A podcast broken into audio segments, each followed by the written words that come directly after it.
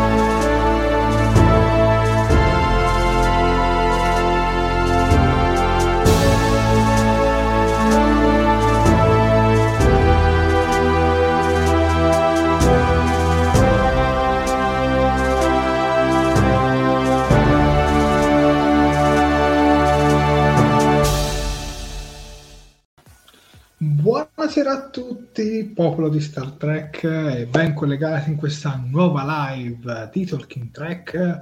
Io sono il capitano Jerad e in nostra compagnia abbiamo il primo ufficiale Sofia.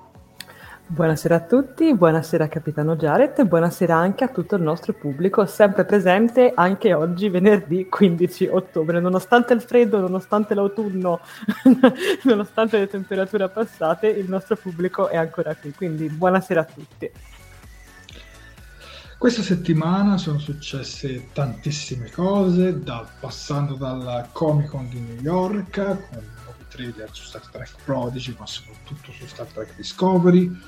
Poi per non parlare del viaggio spaziale di William Shatner, che ci ha tenuto tutti incollati. Insomma, sono successe tantissime cose, però questa sera parleremo di... Beh, caro Jerad, questa sera recensiremo il decimo ed ultimo episodio della seconda stagione di Star Trek Lower Decks, intitolato Primo Primo Contatto. L'episodio è diretto da Jason Zurek e scritto da Mike McMahon, ormai sappiamo essere praticamente l'ideatore della, della serie.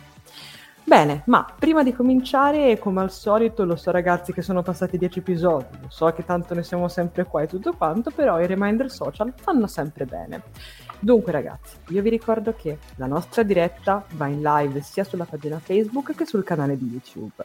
Le regole sono poche e semplici. Per quanto riguarda Facebook, se non l'avete ancora fatto, mi raccomando, dovete assolutamente mettere un bel mi piace alla pagina, un bel mi piace oppure una love reaction, un abbraccio, insomma quello che volete alla diretta, tanti commenti perché più siamo e più ci divertiamo, tanto vi ricordiamo che i commenti li leggiamo praticamente tutti man mano che andiamo avanti con il commento dell'episodio, e condividere per espandere appunto il verbo di Talking Trek.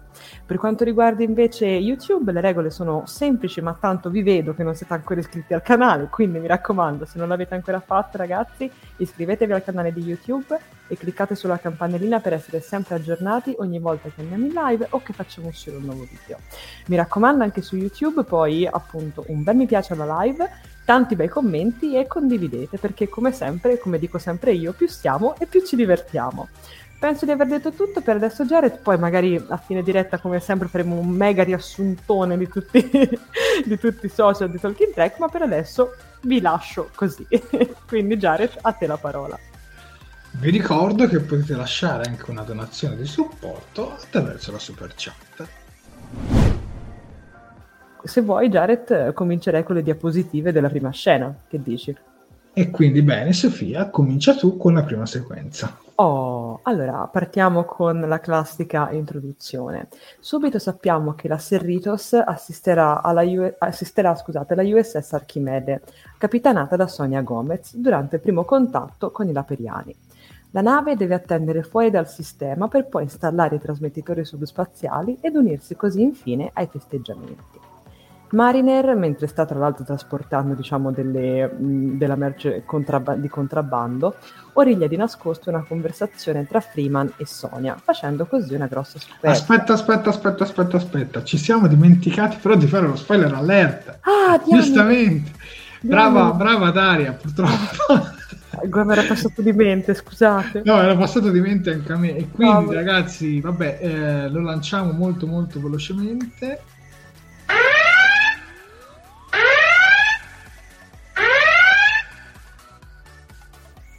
Guarda, abbiamo degli spettatori fantastici, davvero. Ce lo ricordano loro, ragazzi, fantastici. Eh, quindi, Sofia, che cosa succede da adesso? Da adesso in avanti spoileriamo come sempre. Esatto. Se amate gli spoiler potete rimanere, se non amate gli spoiler vi invitiamo ad uscire. Ci scusiamo per chi magari si fosse spoilerato questi primi due minuti, comunque è l'introduzione dell'episodio, non, non vi siete rovinati effettivamente nulla, e da qui in avanti comunque da adesso cominceremo a fare spoiler, ovvero anticipazioni e analisi su questo episodio. Prego Sofia. Ok, allora continuiamo da dove eravamo finiti. Infatti dicevamo che Mariner origlia di nascosto una conversazione tra Freeman e Sonya, facendo così un'enorme scoperta. Dopo la missione, la donna sarà trasferita su un'altra nave di classe ben più alta.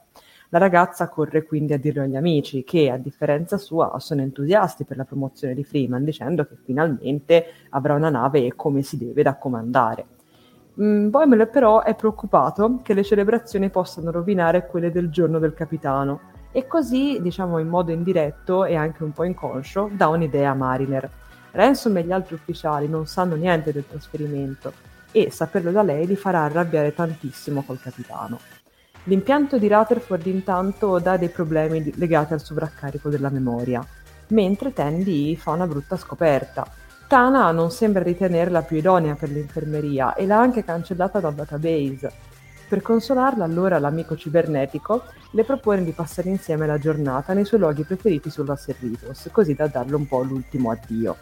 Durante il giro, Tendi viene pedinata da T'Ana e, per non farsi scoprire, i due si rifugiano nel posto proibito, ovvero lo yacht del capitano. Qui tra l'altro abbiamo due citazioni a The Next Generation, infatti vabbè, come vedo che state tutti quanti facendo notare, o comunque molti state facendo notare all'interno del, come si dice, de, dei commenti, è che appunto la, la cara Sonya che vediamo, il capitano Sonya Gomez, è apparsa infatti per la prima volta nel sedicesimo episodio della seconda stagione di Star Trek The Next Generation, ovvero Chi è Q, in veste di guardia marina. Infatti è proprio lei quella che rovescia addosso al capitano Picard la tazza piena di cioccolata calda. Tra l'altro, cosa molto carina, lei farà anche riferimento dopo, nel corso dell'episodio, alla, mh, a, all'avvenimento. E tra l'altro nella versione inglese de- dell'episodio um, la, l- il personaggio in due D, quindi il capitano di Sonya Gomez, è doppiato dalla stessa attrice originale che appunto interpretava Sonya nella serie appunto in P N G.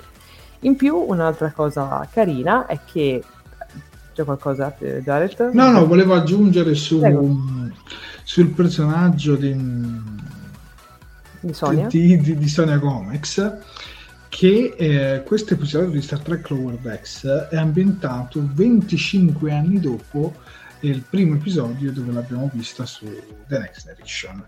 E inizialmente il personaggio era stato ideato e destinato a ricorrere in più episodi come possibile interesse amoroso per il personaggio di La Forge, ma l'idea poi non piacque e venne abbandonata dopo la seconda apparizione dell'attrice. Tutto qua. Ok.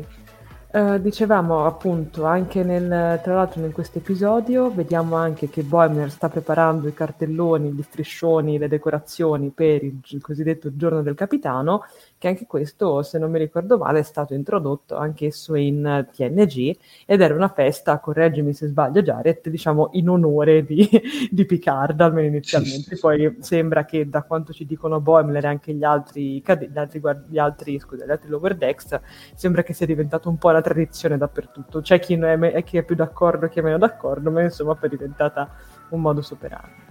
Che dire di questo inizio? Beh, sicuramente come inizio è molto, è molto carino, è tranquillo, dà chiaramente quel momento diciamo di suspense, perché chiaramente, come dire, eh, la notizia di Freeman che viene trasferita, che, verrà trasfer- che sembra debba essere trasferita Su, su un'altra nave, è chiaro che lascia un po' tutti a bocca aperta. Anche io sinceramente non me l'aspettavo, ho cominciato e ho detto cavolo, ma come?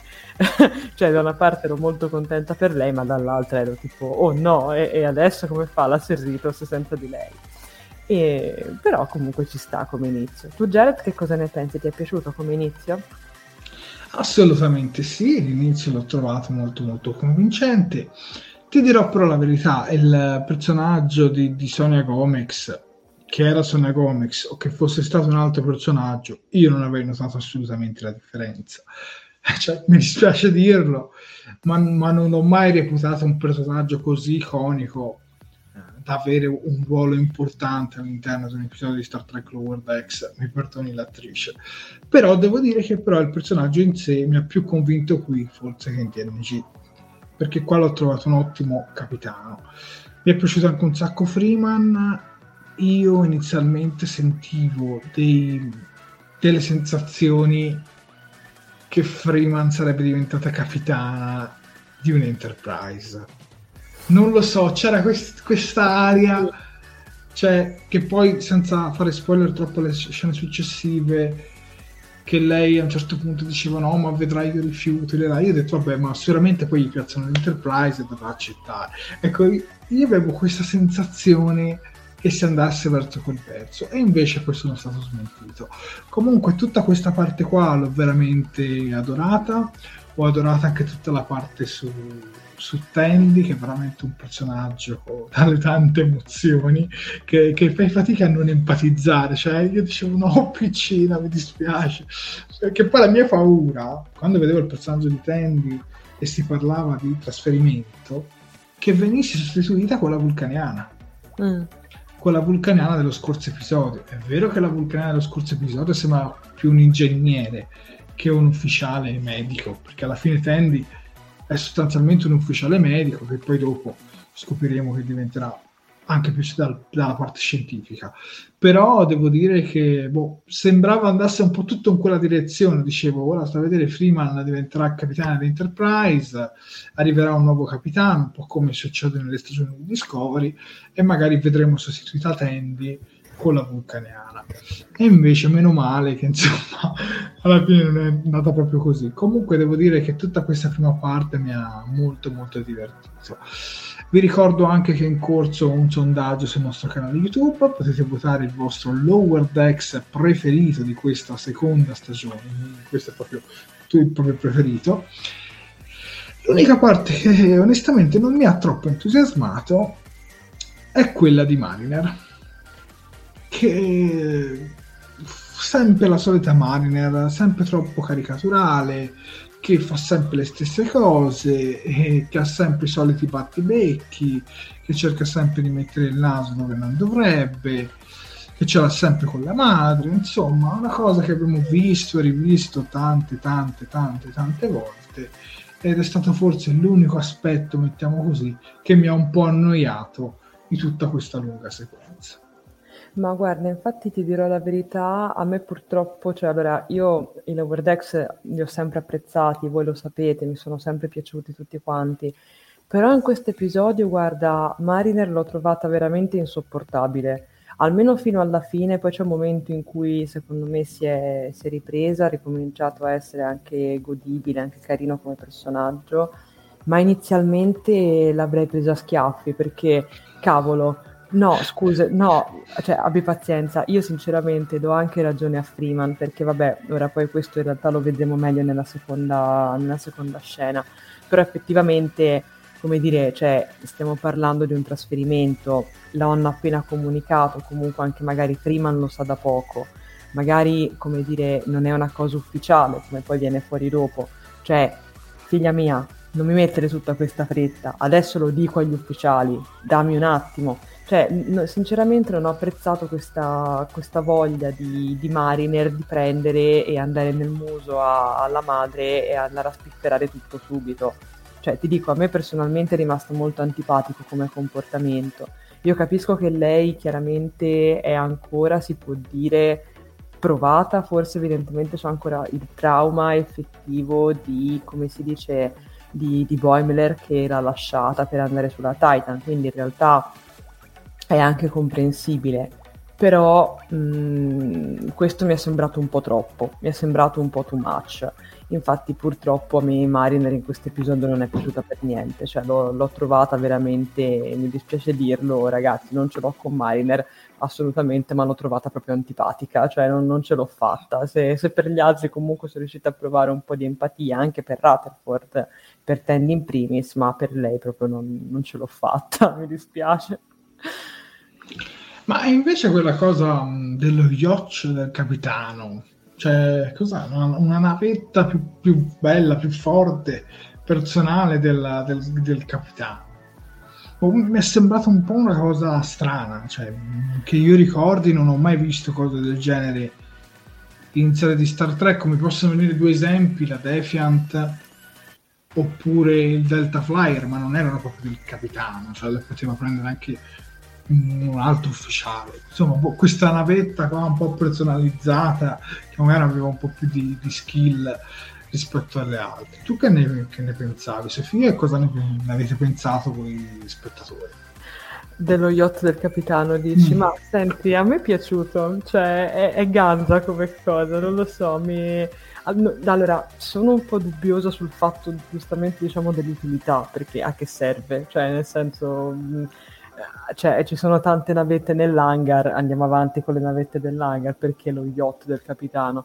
Però non lo so, cioè, vista, in realtà l'ho accettato di buon grado, perché ormai conosciamo Lower Decks, è una serie un po' sopra le righe, quindi in un certo senso riesce a scendere anche un pochino a compromessi, ecco, me, mettiamola così. Però ti dico, non, non mi è dispiaciuto, dai, non, è più che altro mi dispiace, ecco, la cosa che mi è dispiaciuta è che non sia stato poi utilizzato, cioè l'avrei voluto vedere anche in azione, cavolo, cioè lo yacht del capitano, il posto segreto, la, la navetta del capitano, speravo lo tirassero anche fuori dal, dall'hangar, ma evidentemente no, è rimasto lì.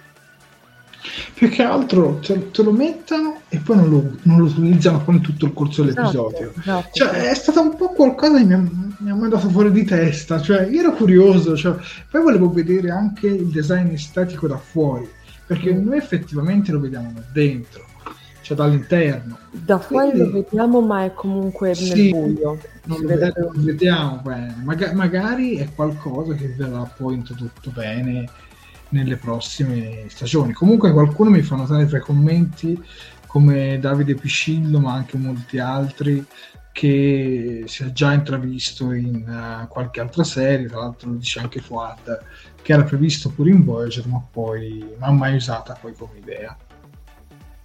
però non è qualcosa che, che richiama subito la mente, insomma non, non ricordo bene. Infatti lo ghiaccio del capitano mi pare sia preso da Star Trek Voyager, dove avrebbe dovuto esserci in una scena poi tagliata, ci dice Starkiller Ale, che salutiamo. Sì, però effettivamente ce lo mostrano e poi ce, ce lo tolgono subito. Mm. Vabbè, poi la nave, la, l'Archimedes, stupenda, una, una classe diciamo Excelsior, ma veramente bellissima, cioè visivamente era veramente bella. Poi quella scena in cui esce dall'hangar subito seguo, stupenda, cioè, poi, stupenda. Poi ne parliamo anche di quella scena, non ti preoccupare. Veramente bellissima. Comunque devo dire che a livello visivo e di design questo episodio veramente perfetto, cioè tra quello di Lower Decks per me è tra i migliori sotto quel punto di vista. Sì, sono, sono d'accordissimo. Dai, leggiamo un paio di commenti dei nostri spettatori che sono oggi scatenatissimi. Eh, la variante Excelsior dell'Archimedes è veramente bella, ci dice eh, Daniele Amore. Francesco Spadaro, nave Archimede, che nome, sì, in effetti è un nome un po' particolare. Poi, anche se vista in inglese, non l'avevo proprio riconosciuta Sonya Gomez. In effetti nemmeno io, vedendo il design del personaggio, perché poi non è uno di quei personaggi che ricordi subito, esatto. Mettiamola così, non è... Esatto. Però devo dire che comunque ha funzionato. Certo, se me la spacciavano per un altro personaggio, io non avrei notato minimamente la differenza, ecco. Eh, Tando e Stefano, beh, diciamo che l'hanno reso in qualche modo giustizia, promuovendola a capitano di una bella nave, tra l'altro, che mi è sempre piaciuta la classe Excelsior. Poi Gomex la insicura a capitano, personaggio azzeccato. No, ma devo dire che come capitano mi è piaciuto un sacco, e tra l'altro a un certo punto, quando si parlava sempre di trasferimenti, ho detto, ma non è che questo arriva qua, poi vediamo dopo che la sua nave non fa una bellissima fine, non è che poi lei viene trasferita sulla Cerritos? Anche qui qualche pensiero me lo sono fatto, ovviamente qui sempre ipotizzando. Eh, Jerad, sarebbe stato un colpo di scena fantastico, credo si riferisse al discorso dell'Enterprise. Eh, poi Daniela Amore dice che, insomma, facendo riferimento a Mariner, vi ricordo un po' Boimler, no? E poi, insomma, tanti commenti sul discorso della, eh, della navetta, dello yacht speciale del, del capitano. E um, Vincenzo Lamia ci dice, anche nel film dell'insurrezione la si vede. Leggiamo anche questo qua di Francesco Spadaro. Più di vent'anni fa immaginavamo una nave chiamandola Archimede, con l'impegno sul web di raccogliere il lato ironico di Star Trek. Oggi una nave con questo nome all'interno della saga ufficiale. Oh. Andiamo avanti, Sofia, con uh, la prossima sequenza. Eccoci qua. Prego. Ok, allora qui entriamo, diciamo, nel, nel vivo della, della faccenda. Infatti, una volta a conoscenza del trasferimento, Shax, Billups e Ransom diventano subito ostili nei confronti della povera Freeman. Um, molto infastidita dal loro comportamento, il capitano li raduna tutti nella sala tattica, insieme a Mariner, dove tenta di spiegare loro la situazione ed annuncia che il nuovo capitano sarà anche qualcuno di esterno alla Cerritos, cosa che rende ancora tutti molto più tristi e depressi. Freeman intuisce che è stata proprio la figlia a rivelare tutto ai suoi ufficiali. Nel mentre vediamo la U S S Archimedes che arriva nel sistema laperiano, ma un'eruzione improvvisa del Sole finisce con il distruggere il planetoide dietro cui la nave si trova. Il plasma ionico magnetizzato la investe e ne sovraccarica i sistemi, mettendo così fuori uso il nucleo a curvatura.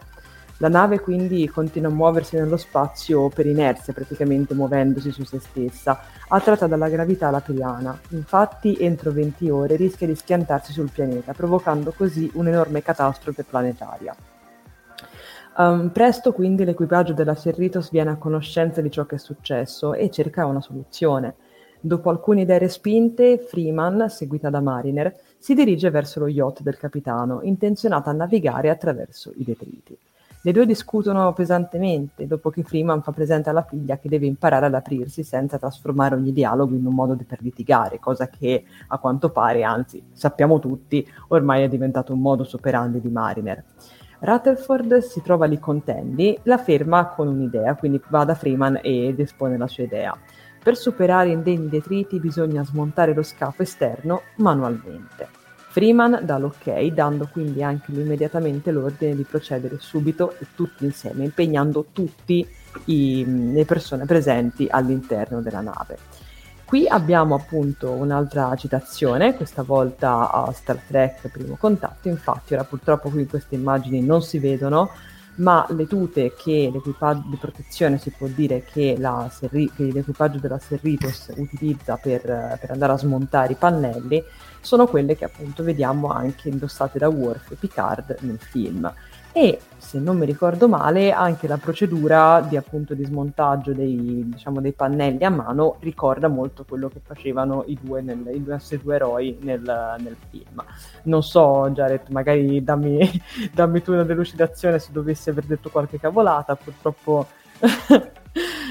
Beh, spero no, di averci preso. Penso che le richiamano molto, ma che siano proprio le stesse non credo, però sicuramente il design le richiama abbastanza, quelle di Primo Contatto. Sì, infatti, infatti le richiama, le richiama molto.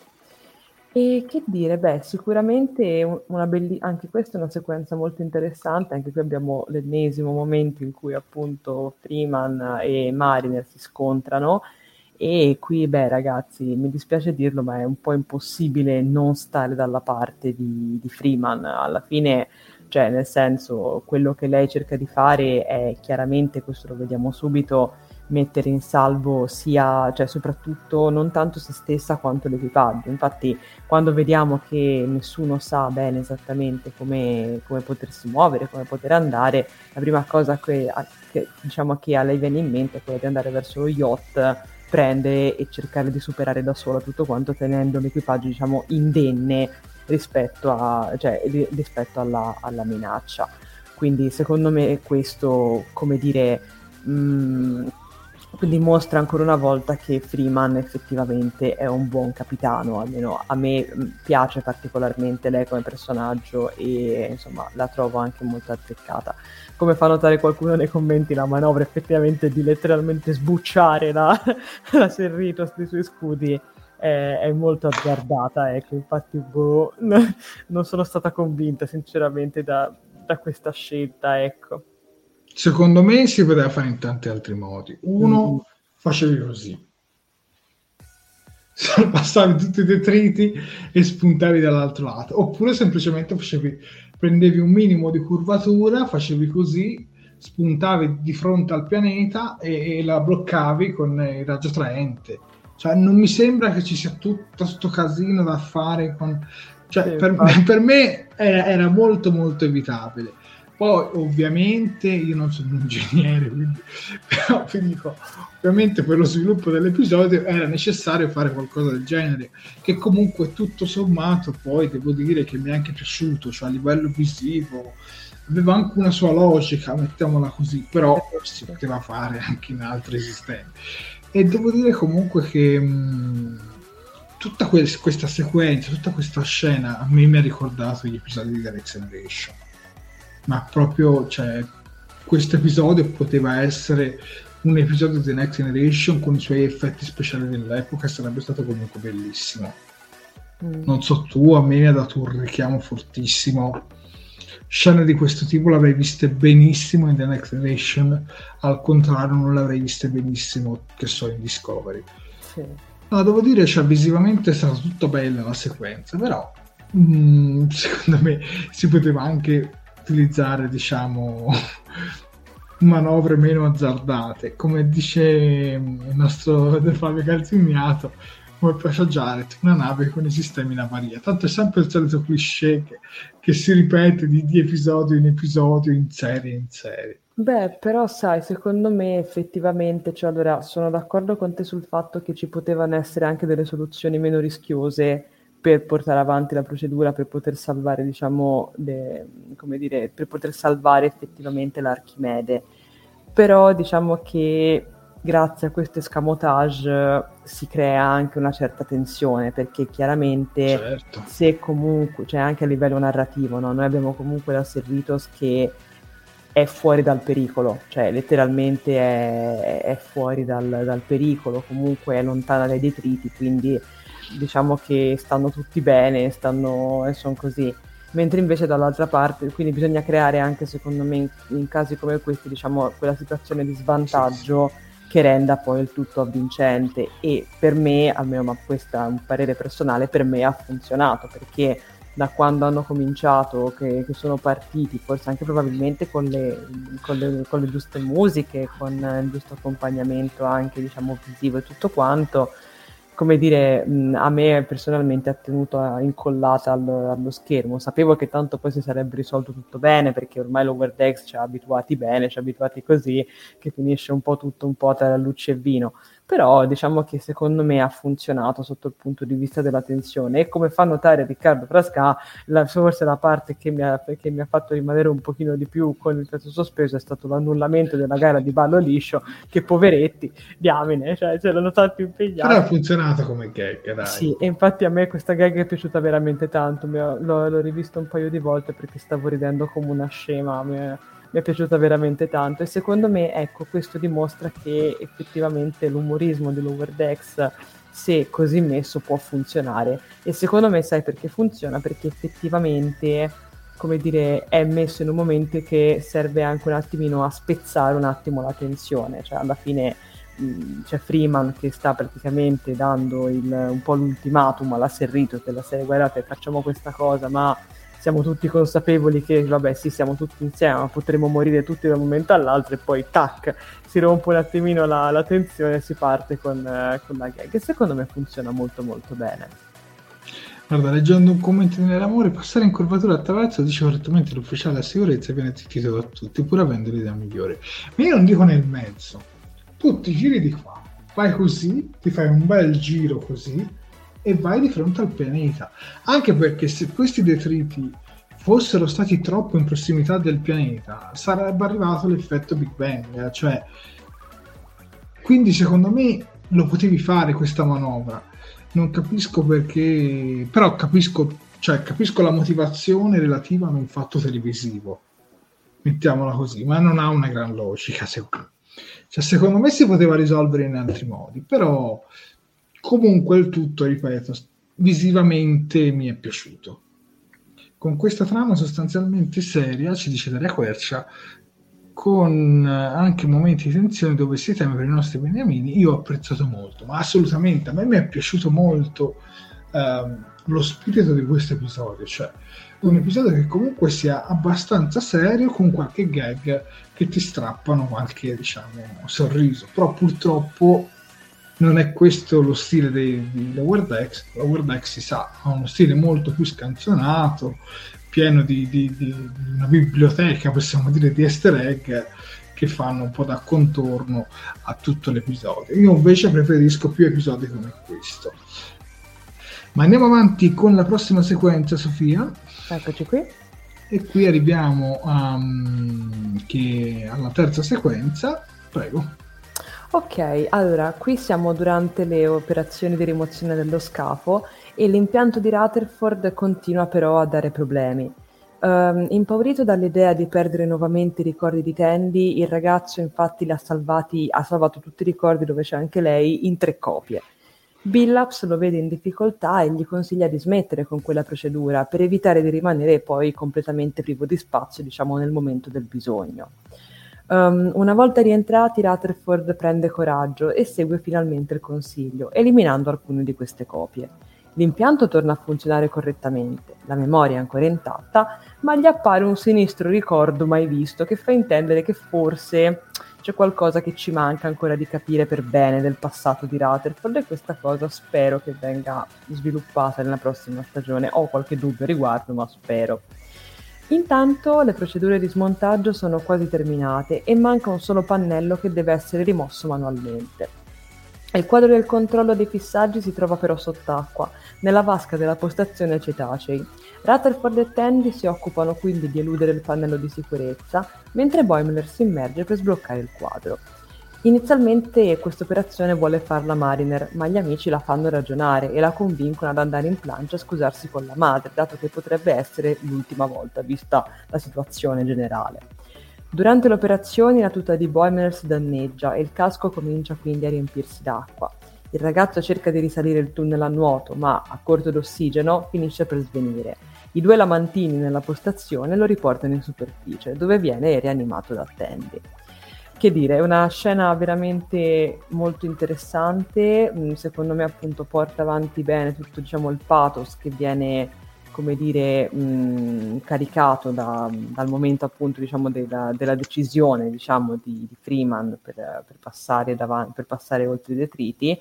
Funziona tutto molto bene, tra l'altro appunto abbiamo anche scoperto che all'interno della, anzi abbiamo finalmente visto quella che appunto è la sala postazione cetacei, che come si vede anche nell'immagine, questa qui, questa è un'immagine che ho trovato su, su Trek Movie molto simpatica, che questa in pratica è una planimetria dell'Enterprise D, dove effettivamente vediamo che le postazioni cetacei ci sono, sono queste qua, infatti si sono disegnati anche appunto questi benedetti cetacei che Dio solo sa che cosa fanno, ma evidentemente qualcosa fanno e a qualcosa servono.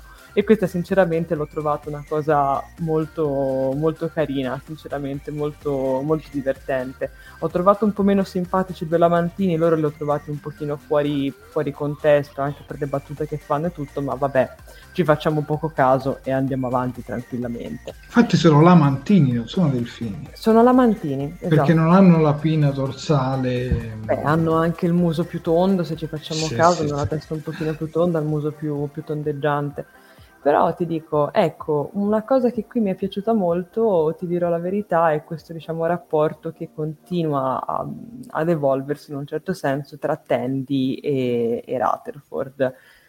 Mi chiedo ancora se magari un giorno forse li, li vedremo insieme, la mia speranza, non ve lo nego, un pochino è quella, però vabbè, mai dire mai, che, chissà che cosa ci riserverà, come dire... Um, Lower Decks. Tu che cosa ne pensi invece di questa sequenza, Jared? Ti è piaciuta? Molto molto molto bella, secondo me ben fatta, soprattutto ti dà anche un po' quella sensazione di ansia con Boimler, che a un certo punto ho detto no, co- co- che cosa fate? Me la ammazzate? Quando vedo che fa giù ho detto no, no, no, non è possibile, poi meno male. Comunque ad ogni modo mi sono... a me in realtà mi sono piaciuti i lamantini, si chiamano così, lamantini, sì.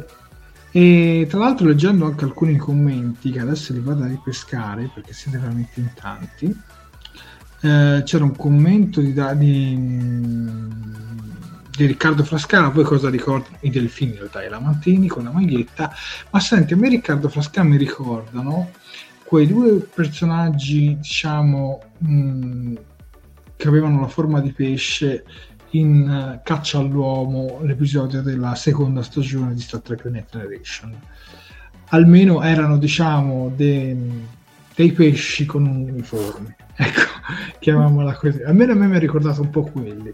Non so tu, Riccardo, magari scrivicelo fra i commenti. Poi ce n'è anche un altro molto molto interessante di Fuad, che dice: e qui la mitologia si fa realtà, io me la immaginavo un po' più tipo le navi degli Xindi acquatici, per chi si ricorderà gli Xindi c'erano diverse specie e c'erano anche quelli acquatici.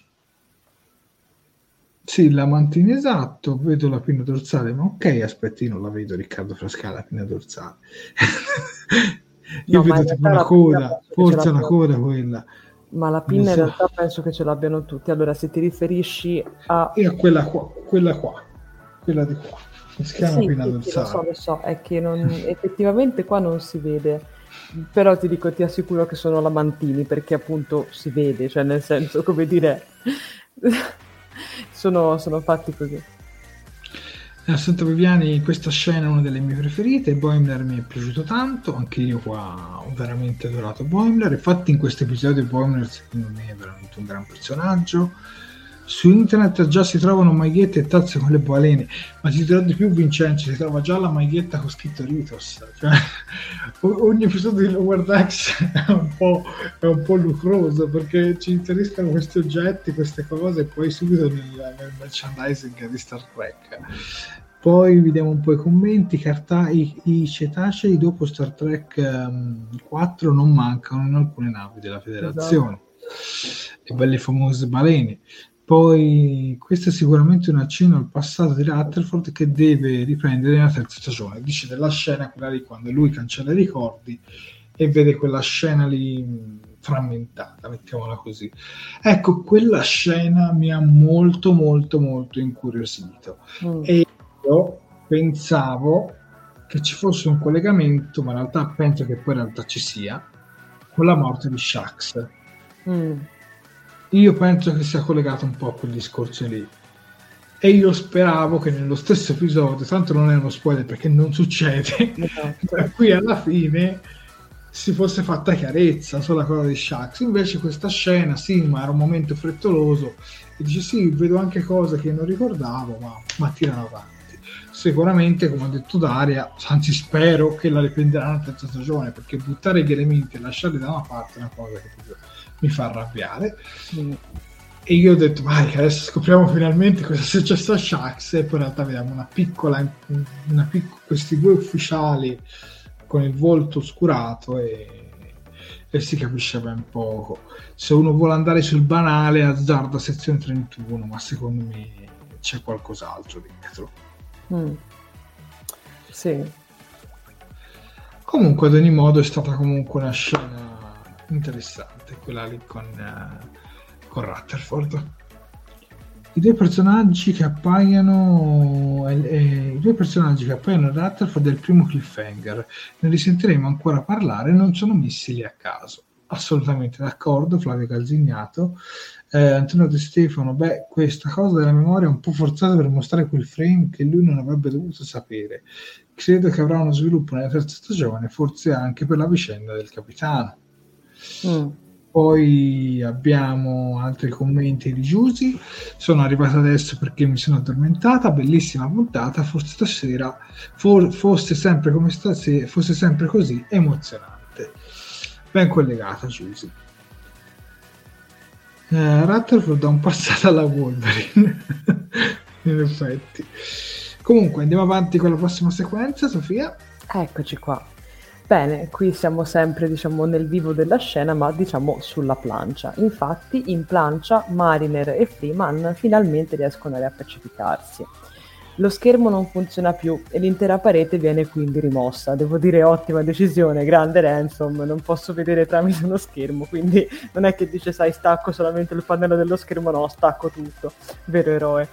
E dopo che anche l'ultimo pannello è stato finalmente rimosso grazie a Boimler, la corrente viene staccata e Ransom inizia così a pilotare cauto la nave in mezzo ai detriti. Durante il percorso la Cerritos subisce un impatto con una grossa roccia che fa volare fuori Mariner. La ragazza viene però salvata, si può dire all'ultimo, dall'andoriana Jennifer. E niente, poi proprio quando sembra non esserci più scampo per l'Archimede, la Cerritos riesce finalmente a raggiungerla, bloccandone così la caduta.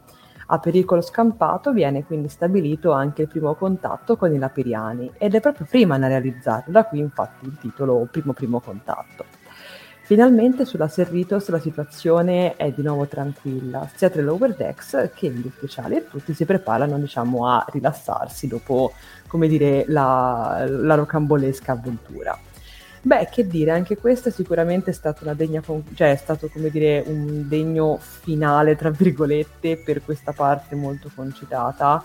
Um, Ransom in questo episodio mi è piaciuto, cioè anzi in realtà mi sono piaciuti tutti, tranne Mariner, poveretta, però diciamo che per il resto mi sono piaciuti tutti quanti, e tra l'altro ho trovato molto simpatico, che infatti lo vedete qua, Uh, come dire, l'entusiasmo della nostra guardia marina della, a bordo della, come si dice, dell'Archimede, che praticamente è uguale identica a, a Boimler quando indica la Titan appena, appena arriva. Allora, guardi signore, la Titan, guardi signore, è la, è la Cerritos. L'ho trovato un riferimento molto molto simpatico.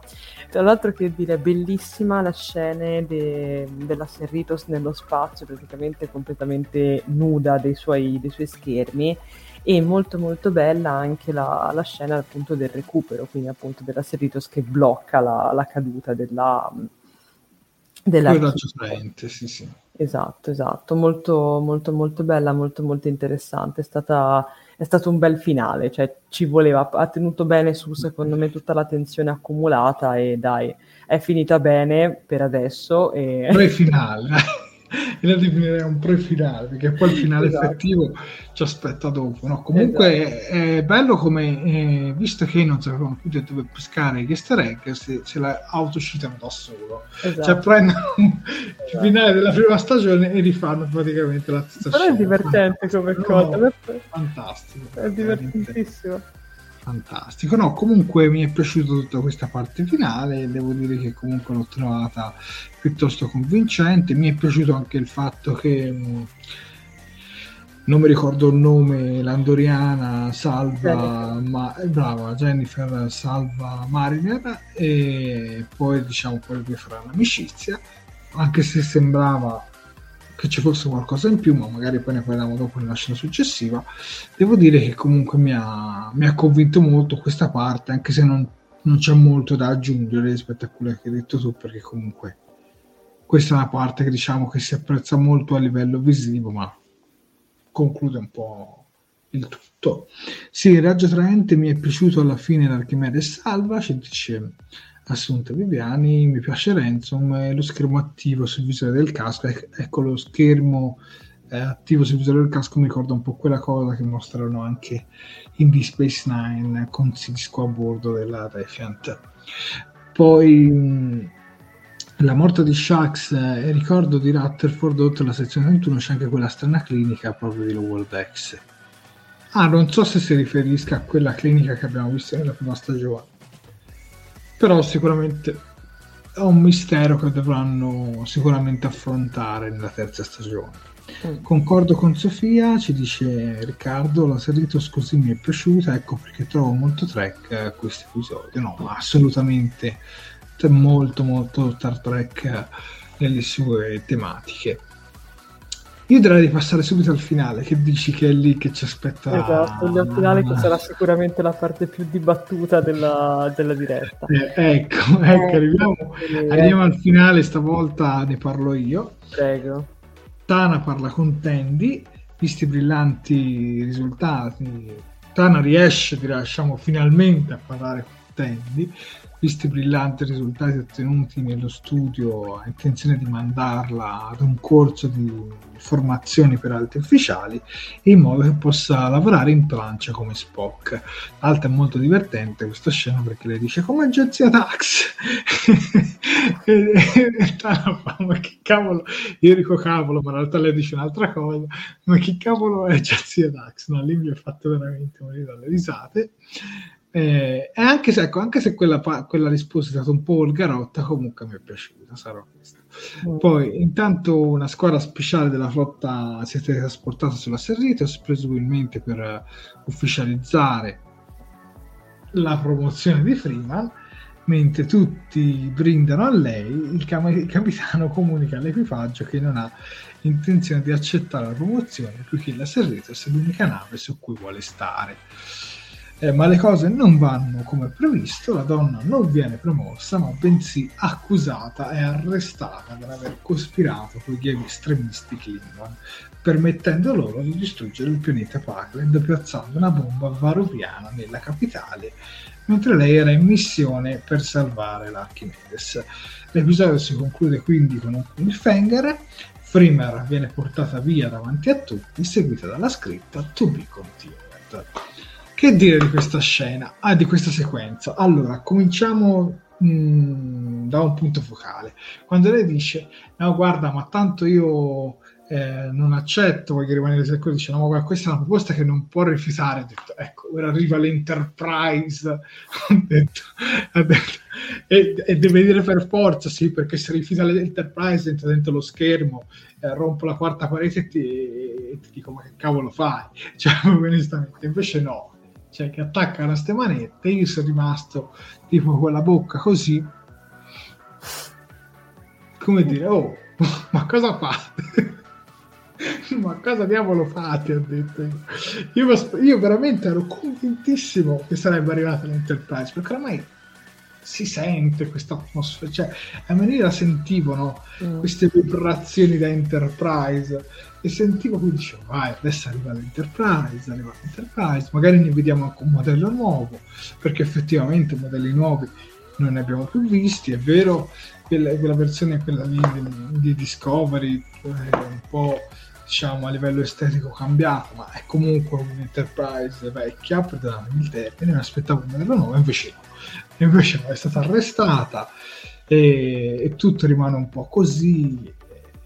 Mi è piaciuto anche il fatto che i suoi, comunque, i suoi bracci destri l'abbiano voluta, diciamo, proteggere, ma lei mi piace ancora di più, perché è come se avesse detto, guarda, non interferite perché vi mettete soltanto nei guai, tanto la giusti- giustizia sarà fatta. A me la cosa che mi scoccia è che probabilmente io sono rimasto un po' deluso, non te lo nego, da questo cliffhanger, perché secondo me è qualcosa che si risolve in due episodi, esattamente come Boimler che veniva trasferito nella Titan. Tempo due episodi, viene assolta e viene rispedita sulla Cerritos. Quanto ci vogliamo scommettere? Magari non la vediamo nel primo episodio della seconda stagione, ma vedrai che nel secondo ritorno. Te lo dico.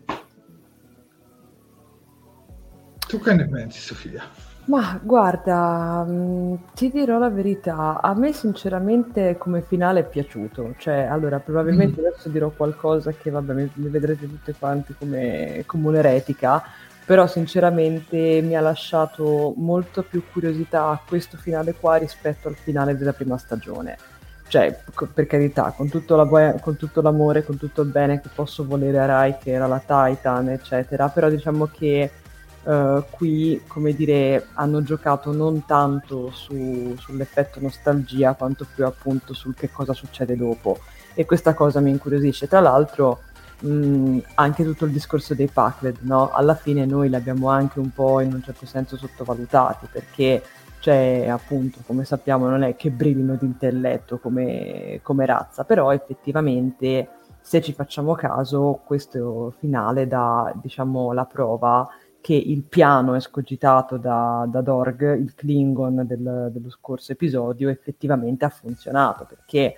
se ci ricordiamo bene era stato lui a consegnare la, la bomba varuviana, alla prima bomba varuviana ai, ai Pakled, che poi appunto voleva scatenare un attacco appunto tramite loro per dichiarare guerra alla Federazione.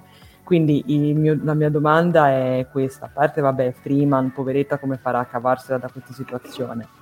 Ma secondo te poi la mia altra domanda è chi ce l'ha messa lì quella bomba? Cioè, nel senso, che sia magari il Klingon che abbiamo conosciuto nello scorso episodio, che magari si è ricreduto, e quindi appunto il giovane Klingon, no? Come, non mi ricordo come si chiama, perdonami. Magari è stato lui che magari ha avuto un ripensamento, magari poi si è reso conto che forse Dorg non aveva tutti i torti, magari sono stati i Pakled che si sono effettivamente un po' svegliati, si sono accorti che magari forse si può fare qualcosa contro la Federazione, o semplicemente sono anche i Pakled che boh, hanno fatto tutto da soli, poi si sono appoggiati su un pulsante, sono scivolati e l'hanno premuto. Cioè, nel senso, secondo me po- ci possono essere tante soluzioni per quello che è successo. La mia speranza è quella che, come hai detto anche giustamente tu, Jared, non venga ridotto tutto quanto ad una soluzione da cinque minuti nel primo episodio, ma che comunque, visto che appunto i Pakled in questa seconda stagione sono stati, tra virgolette, un po' una delle sottotrame un pochino più presenti, diciamo che la mia speranza è quella che questa storia vada ancora un po' avanti, cioè che si arrivi effettivamente a un, a un punto che magari dia anche un minimo di soddisfazione. Però vabbè, mh, staremo un po' a vedere. Detto questo, comunque a me come, come finale è piaciuto, e ti dirò la verità, sono molto curiosa adesso in questo momento allora di, di vedere questa, questa terza stagione. No, a, me, a me non è piaciuto, ma non tanto anche per il discorso dell'arresto, che comunque poi lo finisci qua.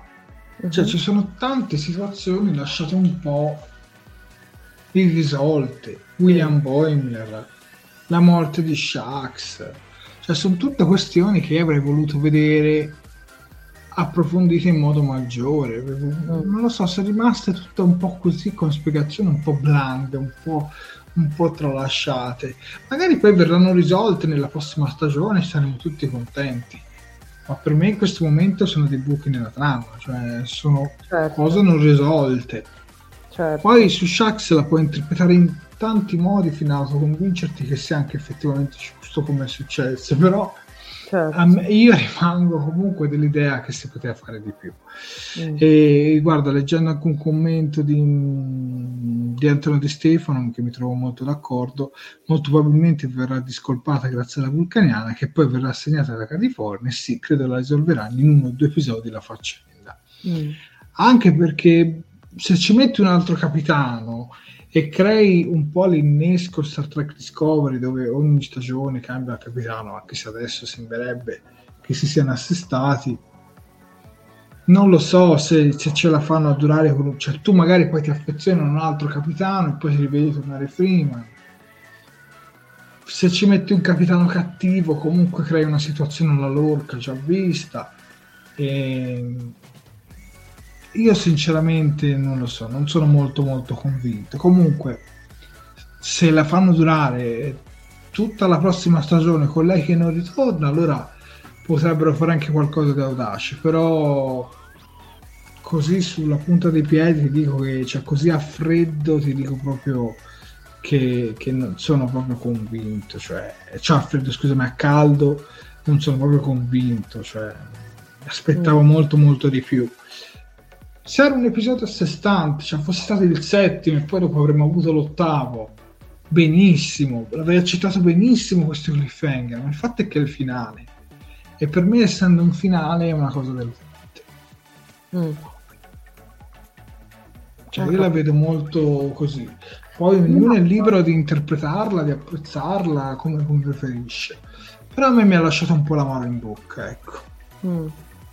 No, ma ti dico, allora, sotto questo punto di vista posso anche essere d'accordo con te, però ti dico, a me sinceramente è piaciuto, più che altro perché appunto, mh, ripeto, mi ha dato un po' di voglia di... perché, allora, ragazzi, parliamoci chiaro, mh, come abbiamo detto anche prima, e come tanto poi ripeteremo anche a fine, quando parleremo un po' di più, diciamo, a tutto tondo della, della stagione, um, come dire... Allora, questa seconda stagione, almeno secondo me, non è stata particolarmente eccellente, non è stata neanche particolarmente brillante.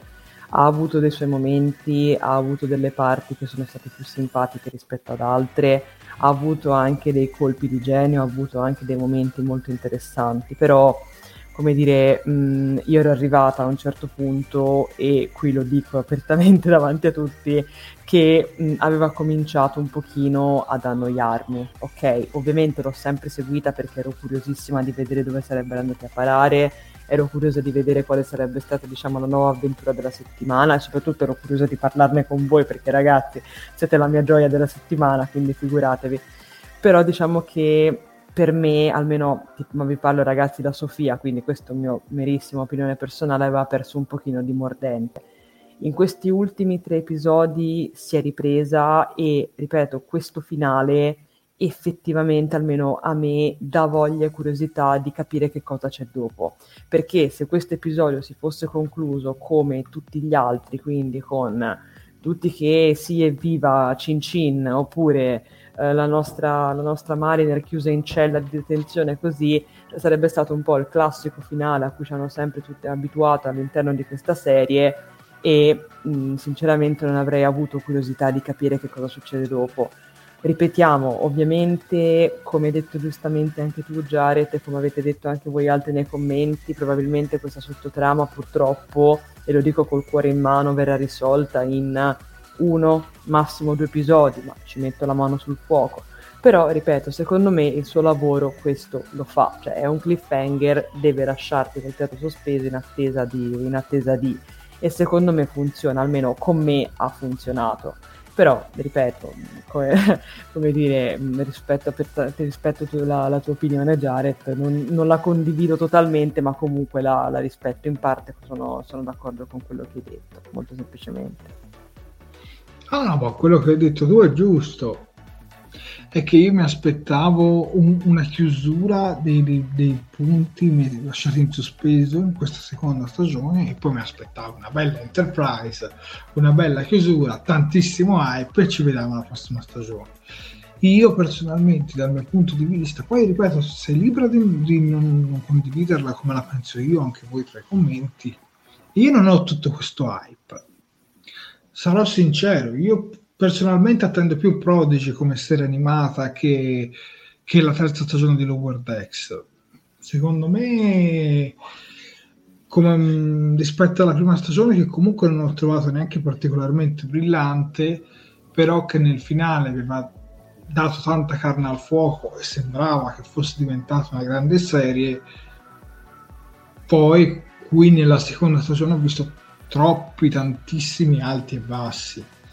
Cioè, siamo passati da alcuni episodi decenti ad altri buoni, ma di eccezionali eccezionali secondo me ce ne saranno stati due su dieci, mm. e questo trovo sia stato un, un grosso problema, perché nella prima stagione gli ultimi quattro mi sembra fossero tutti eccellenti, mm. e quelli prima comunque non erano neanche poi così tanto da scartare. Quindi boh, io sinceramente oh, a volte si parla, se ne parla bene, a volte se ne parla male. Certo, certo. Eh, io personalmente non sono rimasto granché soddisfatto di questa seconda stagione, e se adesso mettiamo le mani sulle tastiere e diamo un voto da uno a dieci a questa seconda stagione, comincio io però stavolta e poi cominci tu, Sofia, e poi leggiamo tutti i commenti, ecco, per me questa seconda stagione è da sei. Okay. Cioè, episodi sufficienti ma mai eccezionali, se proprio non in rari casi, mm. e, e per me un, il fatto che mancasse una trama episodica io lo risento personalmente. Cioè, si può dire tantissime cose sullo Star Trek con cui tutti siamo cresciuti, tutti ce ne siamo innamorati, però secondo me questa struttura ha comunque bisogno di un minimo di episodico, di qualche arco narrativo forte, perché se no ad una certa ti annoia. Cioè, a me di vedere tutte le settimane questo letto di easter egg con l'episodio nel mezzo, con Mariner che litiga con la madre, con Boimler che vuole diventare capitano, con Tendi che, che, che è sempre iper emotiva e fa tutte quelle scene di amicizia con Rutherford tutte uguali, a una certa vorresti vedere anche un po' più un'evoluzione dei personaggi, e secondo me in questa seconda stagione i personaggi si sono evoluti veramente il minimo sindacale,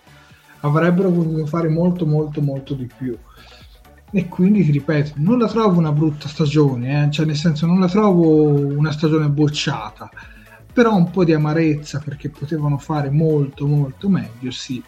Infatti mm. mi voto un sei. Tu, Sofia?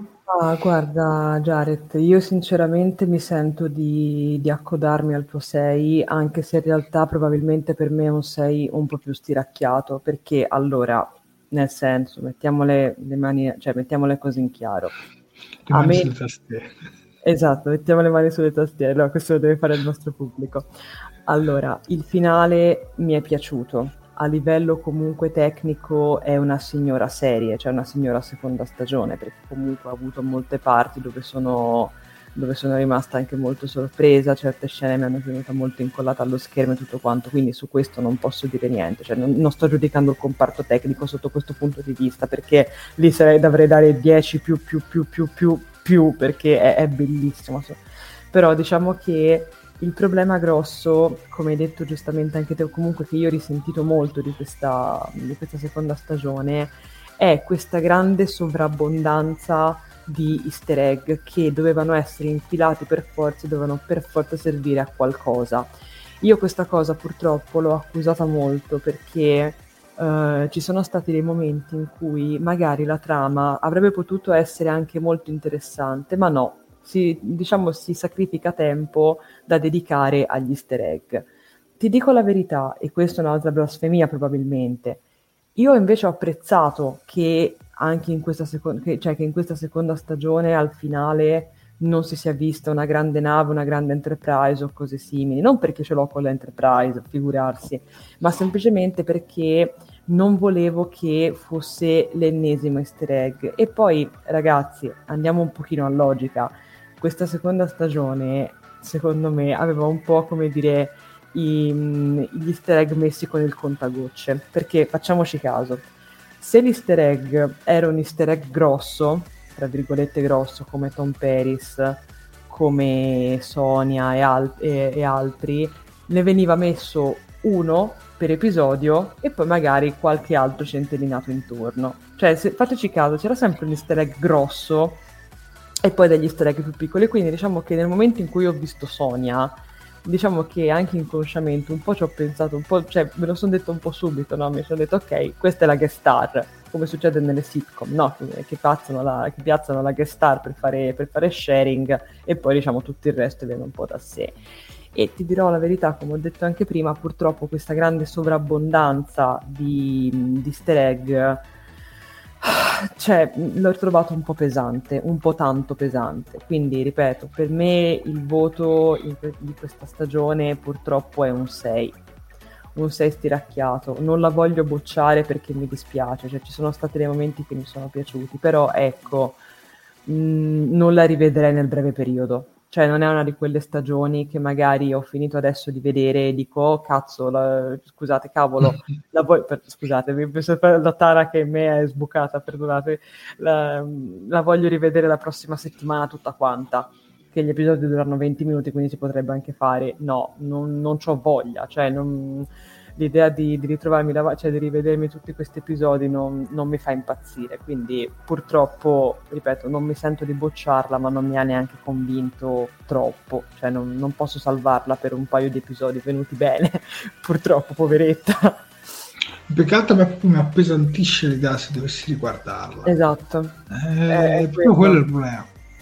È quello, perché cioè alla fine, ripetiamo, cioè ci sono stati, e io questo continuerò a dirlo, dei momenti, cioè comunque degli episodi con una trama anche interessante che sì, riesce sì, ad andare sì, anche sì. oltre gli easter egg, ma il problema è che di dieci episodi non mi ricordo quanti erano, tre, quindi capisci bene che la media non è che sia troppo ponderata, cioè nel conto, se mi dici cinque episodi sono belli, hanno una buona trama, vanno avanti anche senza gli easter egg preponderanti, altri cinque vanno avanti solo grazie agli easter egg, allora a quel punto vabbè, diciamo che no, fa un po', faccio un po' come si suol dire qua in Toscana, appoggio e buca, vado avanti, la, la guardo lo stesso e arriviamo, ma così no, cioè io di, di tutto questo vedrei solamente gli ultimi tre episodi e poi buonanotte al secchio, finita la seconda stagione di, di, di, di Lower Decks.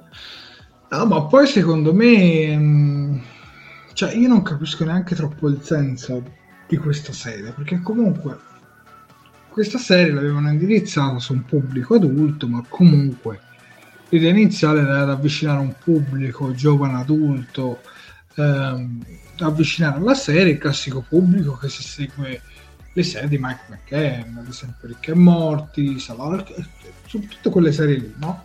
Mm. Eh, Poi però a un certo punto questa serie ha sempre virato di più su easter egg massicci, anche mm. fondamentali per seguire la trama, esatto. Non soltanto da sfondo, ma e per me obiettivamente è più facile seguire Star Trek Picard da novellino che, che Lower Decks, perché se mm. tu, ora non, non, non è il nostro caso, ci mancherebbe, ma un nuovo fan, secondo me, a vedere tutta sta massa di easter egg dice, ok, ma non mi danno nulla. Cioè, esatto.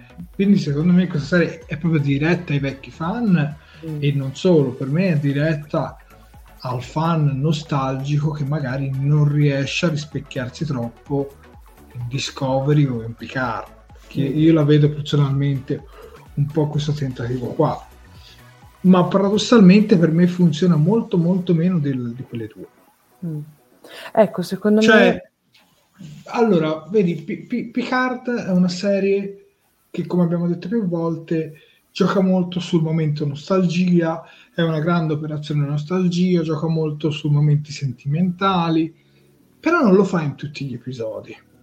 Mm. Cioè ci sono magari un episodio su ogni tre dove magari c'è quel momento, che so, ti rivedi con Riker e Diana, arrivi di sette di nove, vabbè, ci sono un sacco di momenti molto molto intensi, ma comunque lo, lo fa anche abbastanza bene. Poi Picard secondo me si è un po' rovinata man mano che, che continuasse ad andare, più che altro sul finale, perché a me personalmente di Picard il pilota l'ho adorato, poi andando avanti secondo me ha avuto alti e bassi e il finale non mi convince proprio per niente.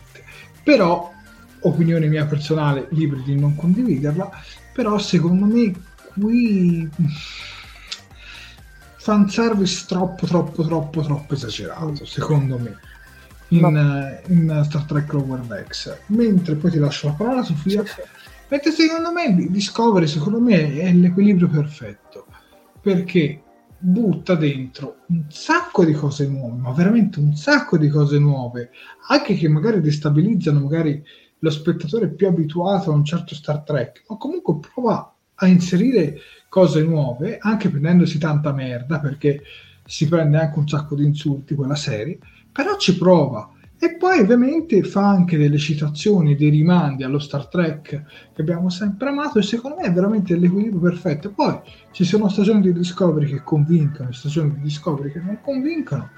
Ha una struttura tutta sua, come quella del capitano che cambiava ogni stagione. Ora sembrerebbe che con Burnout ci siamo, però io personalmente di, di queste tre, di questo nuovo ciclo che abbiamo visto, io metto al primo posto Discovery, al secondo uh, Picard e al terzo Lower Decks. Mm. No, no, ma guarda, sono, sono, cioè, sono, sono abbastanza d'accordo su tutto quello che hai detto, e tra l'altro, ecco, purtroppo, visto che stiamo un attimino cercando di sottolineare anche le cose che purtroppo non hanno funzionato in Lower Decks, ci stiamo dimenticando del problema principale, ovvero non solo del fanservice, ma anche, ragazzi, dell'enorme marchettata che purtroppo è diventata in questa seconda stagione, perché, cioè, ragazzi, io sono una fan del merchandise, cioè per me basta che, che ci sia scritto Star Trek e, e lo comprerei, però questa, purtroppo questa, questa seconda stagione, non so, l'ho vista veramente infarcita di, di pubblicità, e questa cosa non mi è piaciuta. Basti pensare anche semplicemente al modellino della, della cosa, della, della Cerritos, che ci poteva stare. La maglietta che ho scritto Ritos ci può stare, però, cioè, e dai una, e dai due, e dai tre, e dai quattro volte, alla fine, su dieci episodi, la maggior parte hanno avuto il loro piccolo momento pubblicitario, e io non l'ho apprezzato particolarmente, ma non perdiamo tempo, e io direi, caro Jared, se tu sei d'accordo, di cominciare a leggere un po' di voti da parte del nostro pubblico. Assolutamente sì. E torniamo un po' su con se i commenti. Primo, ah, vai, vai tu col primo. Ok, allora cominciamo subito con Daniele Amore, che parte subito e ci dice: la stagione nel suo complesso vale cinque, nemmeno i due finali la salvano. E continuiamo poi anche con Assunta Viviani: il mio voto per questa seconda stagione è sette, quindi evidentemente Assunta ha apprezzato questa, questa stagione, così come anche Ivan Salvaggio, che ci scrive: il mio voto per la stagione è sette, belli gli ultimi due episodi, un po' meno i primi, anzi gli ultimi episodi, perdono, un po' meno i primi, eh, sono, sono d'accordo con te. E mh, continuiamo anche con Francesco Spadaro, che ci dice: la prima stagione, detesto dirlo, mi era piaciuta di più, in effetti, aveva più mordente, la sua prima stagione purtroppo aveva più, cioè purtroppo, fortunatamente aveva un po' più di mordente. Leggo anche Nadia Cappi, che ci scrive: il mio voto per la seconda stagione è sette, e continuiamo con un altro sette da parte di Daria Quercia, che ci dice: il voto complessivo alla stagione è sette meno meno, ho apprezzato più la prima effettivamente, però con aspettative migliori per la terza. Ti capisco, Daria, ti capisco benissimo. Leggo altri due voti e poi passo, ti passo la parola a Jared, va bene? E continuo con Lucas Gambato: se la prima stagione meritava otto, la seconda è da sei e mezzo, ho bisogno della terza, anch'io. E leggo anche Riccardo Frascappi, ci dice: in effetti questa stagione ho visto qualche caduta, ho preferi- ha preferito far ridere come al cabaret che fare trame sempre migliori, e mi rendo conto che avrebbe potuto fare di meglio. Voto sette in toto. Devo dire che Riccardo in questa, nel voto di questa seconda stagione è stato preciso con... con il voto, pensavo già a un sette virgola ottanta, un sei virgola trenta, invece è stato, è stato puntuale. Prego Jared, continua pure. Dario Cerbino: seconda stagione sette, fatica a trovare la sua identità, ma l'apprezzo per la profonda conoscenza dell'universo Trek. E poi tutti amano il fanservice. poi Antonio De Stefano, un sei rosicato, eppure è pure il mio voto eh, risicato. Non è mai decollata come stagione, pur avendo delle puntate anche da otto, almeno per me, sono rimasta alquanto delusa in generale. Eh, Antonio, mi trovi d'accordo, cioè io la penso esattamente come te.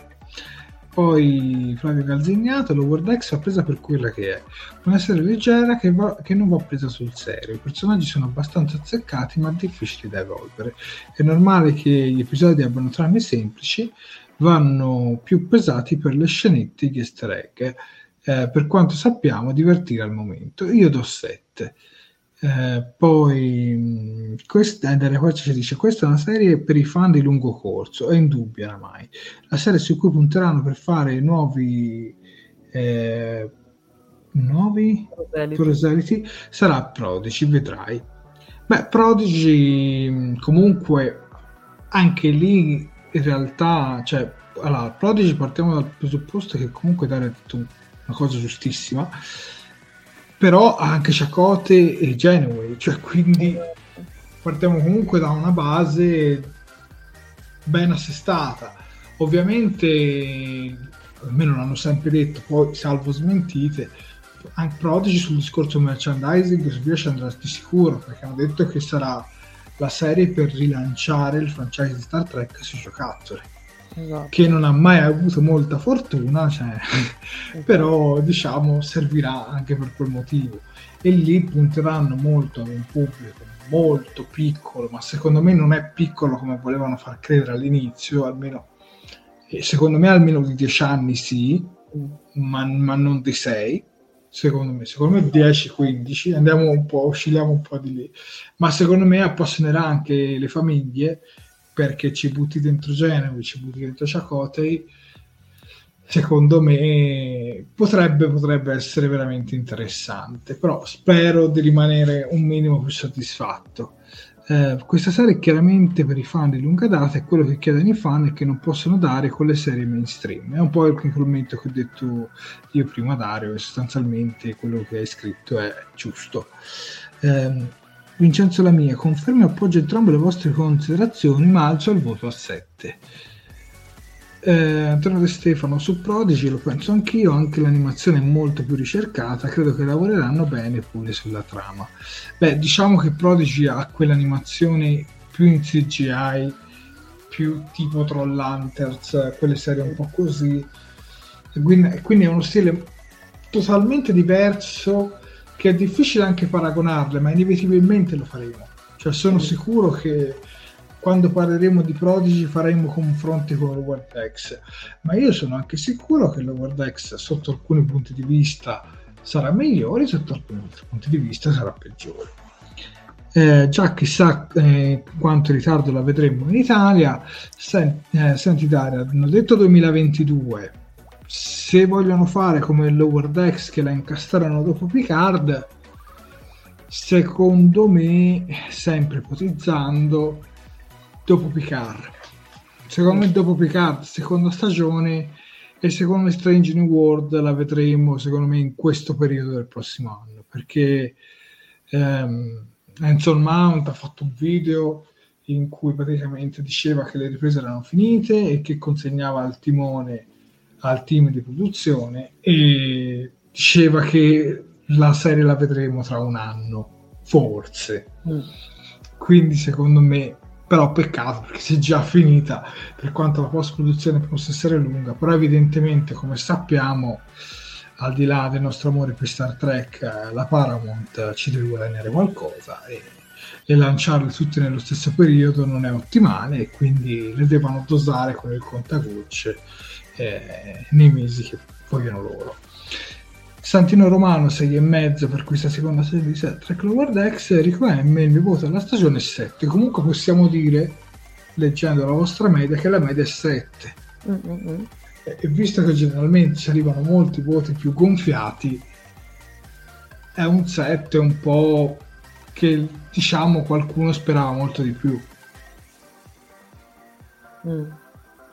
Sì, anch'io in realtà speravo che, che fosse meglio, sinceramente, questa, questa seconda stagione. Cioè, no, ma poi, Ma poi la, la cosa particolare è che per esempio in America è molto più apprezzata che da noi in Italia. Per esempio in America quando c'è un easter egg leggo molti molti molti più commenti entusiasti.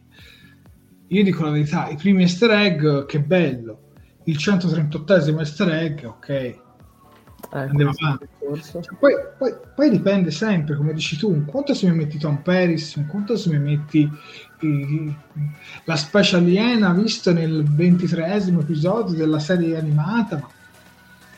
cioè capito? Ah, ecco, no, invece guarda, invece io, in verità, io dal mio punto di vista mh, mi interessa fino a un certo punto, cioè se la sfrutti bene ok, però se lo sfrutti tanto per metterlo sullo sfondo, l'oggetto che vediamo, il, per dire, il cadavere dello Spock gigante che vediamo nella serie animata, ma lì sinceramente ne avevi fatto anche a meno. Poi se mi dici quell'alieno verde, allora lì già cambia qualcosa, perché sì, quello funziona la trama, capito? Sì sì sì, ma sono d'accordo, sono d'accordo. Volevi dire qualcosa? No, no, no, mi hai, mi hai tolto le parole di bocca, quindi no, non, non ho nient'altro da aggiungere. E dalla quercia, beh, eh, sulla vendita dei gadget giocattoli ci punteranno tantissimo, qualcuno dovrà pure guadagnarci, no? Ma sì, sono sicuro che se ne compriamo tantissimi, quindi... Io devo capire con quali soldini, ma comunque sì, dai. Ragazzi, la prossima live per il ritorno di Discovery, speriamo bene. Guarda, io Dario... Io su Discovery in realtà non sono mai rimasto troppo deluso, cioè la terza stagione secondo me è inferiore rispetto alle prime due, però secondo me è una serie che comunque si guarda bene. An- anche negli episodi peggiori, quelli che ti fanno arrabbiare, però c'è il mordente, cioè comunque la commenti, comunque c'è entusiasmo anche nell'arrabbiarsi, cioè invece a volte questi episodi decenti ma che non sono né eccezionali né brutti brutti mm. non ti lasciano proprio niente, non so, mm. non so se arriva il messaggio. Sì, sì.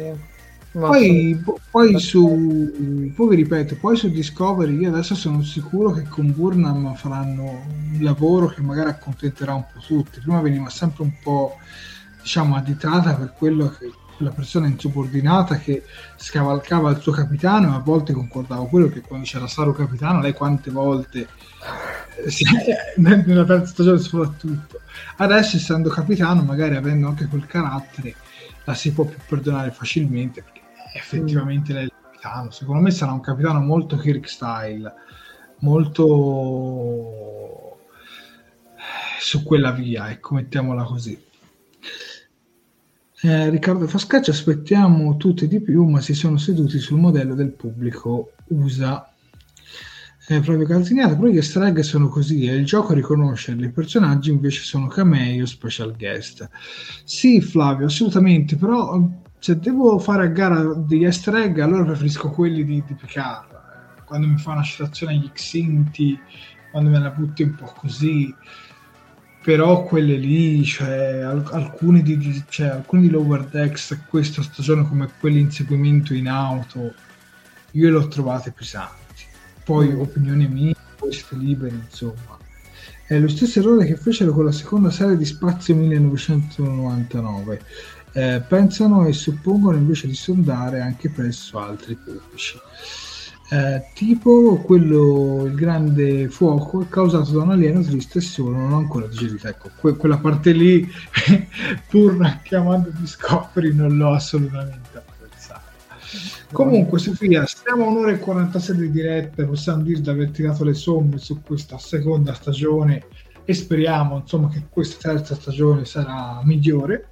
eh, sì. Io personalmente non ho tutto questo hype, tu però sì, e anche molti nostri spettatori, però anche questo è il bello delle dirette, quando siamo troppo d'accordo non c'è un po' quella, quella chimica, insomma, del, non so come spiegarlo, insomma, non c'è, quella, non, c'è quello sca- non c'è quello scambio di opinioni, quindi bene. Comunque io ad ogni modo, ragazzi, noi abbiamo sempre, siamo sempre stati editati come quelli che ne parlano troppo bene, no? E per una volta concedetemi di dirvelo, di dirvelo io di, di questa Lower Decks, per il momento la prima stagione l'ho trovata buona, la seconda l'ho trovata sufficiente. Vediamo un po' come sarà questa terza stagione. Per quanto riguarda Picard, della prima stagione più che altro sono rimasto deluso da tutta la parte finale, però sono molto molto ottimista per la seconda stagione. Anche lì sembra che ci sarà molta molta carne al fuoco, speriamo che però non si scottano, perché sto iniziando a vedere troppi troppi troppi intrecci di trama e il rischio di fare un gran minestrone c'è. Però ho entusiasmo, ho sicuramente molto molto entusiasmo. Poi su Discovery secondo me l'ultimo è molto molto bello, non so tu Sofia, ma io sono rimasto molto molto entusiasta. Anch'io, anch'io. Eh, Antonio De Stefano su Discovery ci dice: restando su Discovery però non mi piacciono le uniformi della seconda stagione in uscita, le trovo un gran passo indietro come design. Ma come design in sé in parte concordo Antonio, però diciamo hanno voluto restituire più colore Su, sull'uniforme, perché quella, quelle uniformi grigie con quella striscetta colorata mm. era, era, era più triste secondo me secondo me un pelino meglio di quelle, di quelle lì grigie, quelle grigia topo, ecco. Aspettiamo Q, Q che apparirà nella seconda stagione di Star Trek Picard. Ragazzi, posso dire che al momento la vera hype che ce l'ho è, che ho è per le convention in presenza, ecco. Infatti finalmente suoneranno anche Eh, le convention in presenza, tra l'altro a breve dovrebbe esserci anche la reunion in cui verrà trasmessa la versione integrale di, di Trekit, cioè quella proprio totale, quella, quella estesa, non quella che abbiamo visto esatto. in televisione, e poi dopo dovrebbe essere poi eh, messa in vendita o caricata su qualche piattaforma, almeno così eravamo rimasti con, eh, con Marcello Rossi. Leggiamo con l'ultimo commento Davide Piscillo: io voglio vedere Spock e Pike, ovviamente Strange New World. Ecco, anche su Strange New World io ho tantissime aspettative, mm. probabilmente la serie che attendo di più, e lì comunque spero faranno veramente un buon lavoro, cioè ok gli, gli episodi a sé stanti, ma una bella trama di fondo comunque ci deve essere. Vabbè sì. E lì tante tante tante tante aspettative, sicuramente le più alte in assoluto. Poi se consideriamo che quella serie è stata eh, messa alla, è stata realizzata proprio grazie alle firme di tantissimi fan che, mm. che l'hanno voluta a gran voce. Poi avevano fatto un paio di short tracks che in Italia non sono ancora arrivati, e dopodiché, visto che l'hype aumentava, il bisogno di fare questa serie c'era assolutamente. Poi mi piacciono anche l'ingresso di tanti personaggi come Chapel, come Hura. Sono molto molto curioso di vedere come intrecceranno tutte queste storie, sperando di non incasinarsi troppo con il canon che conosciamo un po' a memoria. Qualcuno di voi ci sarà alla reunion? Dare quercia, ci avevo pensato tantissimo, ci speravo tantissimo, ma al lavoro non mi danno i giorni liberi e quindi probabilmente no. Dico probabilmente perché non si sa mai, ma per il momento lo escludo. Non so tu Sofia. Ma guarda, io penso per la stessa motivazione, anch'io purtroppo, cioè purtroppo per fortuna ultimamente ho cominciato a lavorare in modo un po' più attivo su, sui set, diciamo pubblicitari, non tanto cinematografici, ma quindi la vedo un po' difficile, ma non si sa mai, non si sa mai, come hai detto anche tu. Bene, io direi che sono... siamo a un'ora e cinquantuno di diretta, direi. Sì, sì, leggiamo gli ultimi commenti e poi andiamo con la, con la chiusura. Mi bussano alla porta, io vi avviso, quindi vedete Sofia che verrà trascinata via dalla polizia per mol- rumori molesti. Ultimi commenti, dai, e poi lascio a te la parola dopo questa di Antonio De Stefano. E sì, sarà un'emozione rivedere l'Enterprise classica in azione e con quell'equipaggio poi. Assolutamente d'accordo. Continuiamo con Ivan Salvaggio che ci dice: io voglio la serie con Filippa Giorgio. Anch'io, anch'io, anch'io, ma quella lì mi sa che sarà un miraggio che dovremmo aspettare ancora per un po' di anni, perché stando agli ultimi aggiornamenti Kurtzman disse che ci stavano lavorando ma era ancora diciamo tutto nell'etere, forse avevano scritto qualcosa ma non, non erano ancora pronti. E... sì, più che altro eh, sicuramente non prossimo anno. No. Season uno sicuramente lo escludiamo, duemilaventitré dipende che cosa faranno. Si è parlato anche di una serie sull'Accademia che sembra mm. anche quella in una fase di pre-produzione, ma è tutto molto in stallo. Tra l'altro che quella sull'Accademia non sappiamo se sarà live action o animata o quel che sia. Comunque Picard dopo la terza stagione in teoria dovrebbe finire, mm. quindi uno slot si libera. Esatto. Continuiamo con l'assunta Viviani. Sì, anch'io ripongo molte speranze su Strange New World. Poi Dario Gerbino, dai, chi non vuole, chi è che non vuole vedere Spock e Pike? Forse solo, solo Shatner. E in effetti la più attesa da me è Strange New World. E, e poi abbiamo anche Flavio Galzignato, l'Accademia anche no, quindi non tutti sono entusiasmi di, sono entusiasti di, di avere la serie sull'Accademia. Tra l'altro abbiamo ancora Dario Gerbino, io lo devo dire, aridatevi l'orca, quindi ok, non so, mi sono refresciati i commenti, mi dai un attimo una mano Jared per favore. Francesco Spadaro ci dice io andrò alla reunion convention, non vedo l'ora. E poi abbiamo anche Tina Quercia, ci dice mi spiace perché probabilmente anche lei andrà alla reunion. Guarda, ci avevamo veramente puntato di andarci, però purtroppo nel lavoro un po' è un po' un casino il discorso del, del mese, delle tempistiche dove, dove posizionare. Esatto. Magari con la classica Star, con lì forse ci piazziamo meglio. Esatto.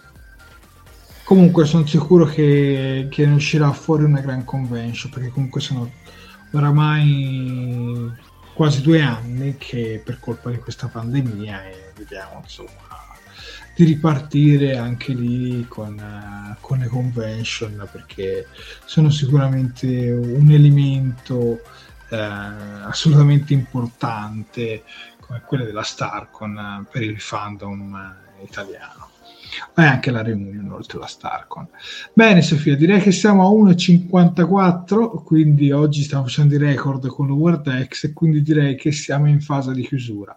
Per chi non l'avesse ancora fatto, sul nostro canale YouTube è in corso il sondaggio e fra pochi minuti eleggeremo il vincitore, il miglior Lower Decks di questa seconda stagione. Prego Sofia, con gli appunti social. Ok ragazzi, io vi ricordo che i nostri maggiori canali social sono la pagina Facebook e il canale di YouTube. Il canale di YouTube su cui abbiamo appunto, come ha detto Jared, abbiamo attivo il nostro sondaggio, quindi mi raccomando non fuggite, se no non saprete mai chi è stato il Lower Decks vincitore. Dunque, per quanto riguarda Facebook, se non l'avete ancora fatto, mi raccomando ragazzi, mettete un bel mi piace alla pagina, mettete un bel mi piace oppure una love reaction alla diretta, continuate a commentare e a condividere i nostri contenuti. Per quanto riguarda YouTube, anche lì, se non l'avete ancora fatto, mi raccomando, iscrivetevi al canale e, c- e cliccate sulla campanellina degli avvisi per essere sempre aggiornati ogni volta che andiamo in, di- in diretta o che facciamo uscire un nuovo video. Mi raccomando, anche lì aspettate ad andare via perché appunto abbiamo sempre il sondaggio in attivo, quindi tra poco sveleremo i risultati. Se non l'avete ancora fatto, continuate a partecipare al sondaggio che Jared non ha ancora chiuso. E anche lì un bel commento e tante belle condivisioni. Io vi ricordo che poi abbiamo anche altri canali social, come per esempio la pagina Facebook, il canale Telegram e soprattutto il sito internet, che è perennemente aggiornato con tutte le ultime notizie e curiosità anche in ambito di Star Trek. Poi eh, vabbè, abbiamo diciamo un po' la nostra piattaforma un po' più fresca, ma che comunque ci accompagna ormai da diverso tempo. Infatti, se ci volete supportare ulteriormente, vi potete abbonare anche sul nostro Patreon. Sono disponibili due tipi di abbonamento. C'è l'abbonamento primo ufficiale ad ora al mese, che vi consente di ricevere un attestato di ringraziamento via email. Altrimenti abbiamo anche l'abbonamento capitano a cinque euro al mese, che vi beneficia dell'attestato più la menzione nei titoli di coda di Talking Trek, ovvero il vostro nome comparirà nella sigla finale delle nostre dirette. Um, io vi ricordo come al solito che sia le donazioni tramite Patreon, sia le donazioni tramite Super Chat via YouTube, quindi non sono assolutamente e non vogliono essere certo una forma di lucro verso Star Trek, ma semplicemente un piccolo, una piccola forma di supporto verso Talking Trek e quello che facciamo. Noi ovviamente vi ringraziamo sempre tanto perché, come sapete, voi siete la nostra sala macchina, il nostro cuore pulsante, i nostri Lower Decks, quindi senza di voi non andremo letteralmente da nessuna parte. Quindi ragazzi, che dire, grazie mille per tutto. Grazie Sofia, e quindi adesso andiamo a vedere chi, è effettiv- chi ha vinto effettivamente il nostro sondaggio. Andiamo a leggerlo. E grazie alla pubblicità di streamer che mi compare ogni volta, eccoci qua. Vota il tuo Lower Decks preferito dalla seconda stagione, e adesso che termina il sondaggio partiamo dall'ultimo posto. Rutherford all'ultimo posto con il nove per cento dei voti. Effettivamente Rutherford in questa seconda stagione secondo me non ha particolarmente brillato. Mm. Terzultima Tendi al diciassettesimo, diciassettesimo posto con il diciassette per cento dei voti. Poi abbiamo al secondo posto Mariner con il ventisei per cento e Boimler con il quarantotto per cento. Quindi possiamo dire che Boimler ha vinto le elezioni, perché vincere con quasi il cinquanta per cento dei voti signori è un plebiscito. Beh, cioè... non è male, non è male. Assolutamente, infatti personalmente anche secondo me Boimler è stato il miglior personaggio di questa seconda stagione. Non so tu Sofia, non so voi tra i commenti. Sì, no, sono d'accordissimo. Beh, penso tra i commenti Boimler, altrimenti non l'avrebbero votato. Esatto. Vi ricordiamo anche che questa diretta andrà a partire da mercoledì anche sui canali di Fantascientificast. Non possiamo darvi l'appuntamento, almeno non nel breve termine, alla prossima puntata, però effettivamente ve la diamo di già. Il diciannove novembre torneremo con il primo episodio, del, quell'episodio premiere della quarta stagione di Star Trek Discovery. Magari nel mezzo ci saranno dei video, ci sarà qualcosina, magari sì, magari no, ma sicuramente con le live ci prendiamo questo mesetto di pausa e poi torniamo più carichi di prima, anche perché purtroppo se non ce lo prendiamo adesso il mese di pausa, dopo abbiamo Discovery, Picard, magari ci mettono Prodigy, poi Strange New World, poi magari la prossima stagione di Lower Decks e non finiamo mai. Esatto. Quindi esatto. Vediamoci questa seconda estate, che peraltro non è più un'estate ma molto macchiata così. Direi comunque di fare un super applauso ai nostri spettatori per averci accompagnato fino all'una e mezza, e quindi grazie veramente a tutti voi.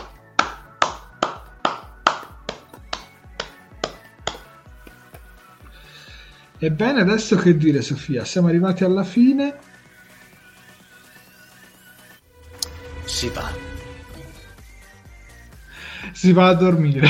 Esatto, esatto. Si va a fare una che decidi veramente mi vengono a prelevare, quindi che sono Pakled di vicini, capito? Sì, buonanotte a tutti e al prossimo appuntamento al diciannove novembre, sempre sulla nostra pagina Facebook e sul nostro canale YouTube. Buonanotte a tutti. Buonanotte.